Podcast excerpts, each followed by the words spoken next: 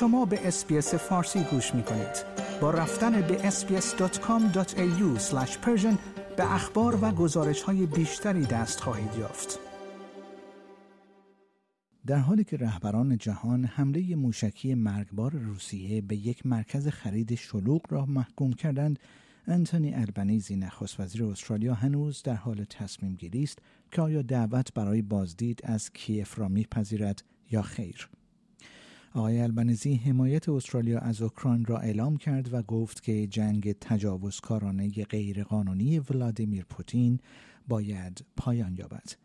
پس از حملات موشکی در کیف و کرمنچوک که اتهامات جنایت جنگی را برانگیخته است تعداد کشته شدگان غیر نظامی در اوکراین همچنان در حال افزایش است اگرچه دولت روسیه همچنان مدعی است که با حملات نظامی خود غیر نظامیان را هدف قرار نمی دهد. آقای البنزی در گفتگو با خبرنگاران از مادرید گفت که او در کنار رهبران ناتو در مقصر دانستن آقای پوتین در ارتکاب به جنایات جنگی احتمالی می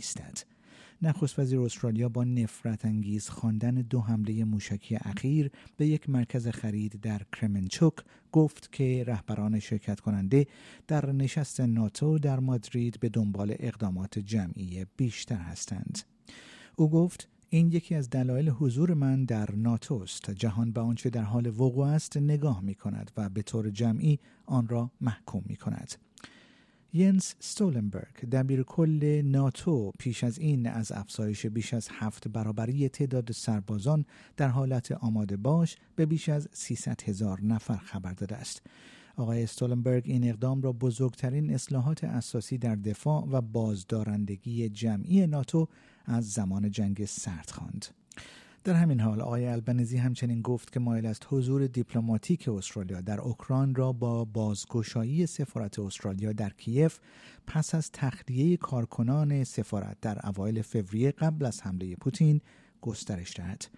پس از تخلیه کارکنان سفارت استرالیا در کیف یک دفتر موقت در لویو ایجاد شد که مقامات آن از لهستان برای کمک به استرالیایی هایی که از جنگ فرار می کردند کار می کردند. علاوه بر این نخست وزیر استرالیا گفت که در حال بررسی گزینه‌هایی برای حضور مستمر در آنچه او از آن با عبارت در صحنه یاد کرد در اوکراین در هفته های آینده خواهد بود آقای البنزی گفت این یکی از موضوعاتی است که در روزها و هفته های اخیر مورد بررسی قرار می گیرد و ما به انجام آن ادامه خواهیم داد. نخست وزیر استرالیا گفت که همچنان در حال بررسی دعوت برای بازدید از کیف است. آقای البنزی همچنین گفت که دیدار او با پدرو سانچز نخست وزیر اسپانیا منجر به پیشرفت واقعی در مذاکرات تجاری متوقف شده استرالیا با اتحادیه اروپا شده است. این دیدار که بیش از یک ساعت به طول انجامید نخستین دیدار دو جانبه نخست وزیر استرالیا است. آقای البنزی همچنین با یون سوک یول رئیس جمهور کره جنوبی دیدار کرد و صبح روز چهارشنبه به وقت استاندارد شرقی استرالیا با مارک روته نخست وزیر هلند دیدار کرد. نخست وزیر استرالیا اواخر این هفته قرار است به دعوت امانوئل مکرون رئیس جمهور فرانسه از پاریس دیدن کند. آیا می خواهید به مطالب بیشتری مانند این گزارش گوش کنید؟ به ما از طریق اپل پادکست، گوگل پادکست، سپوتیفای یا هر جای دیگری که پادکست های خود را از آن می گیرید گوش کنید.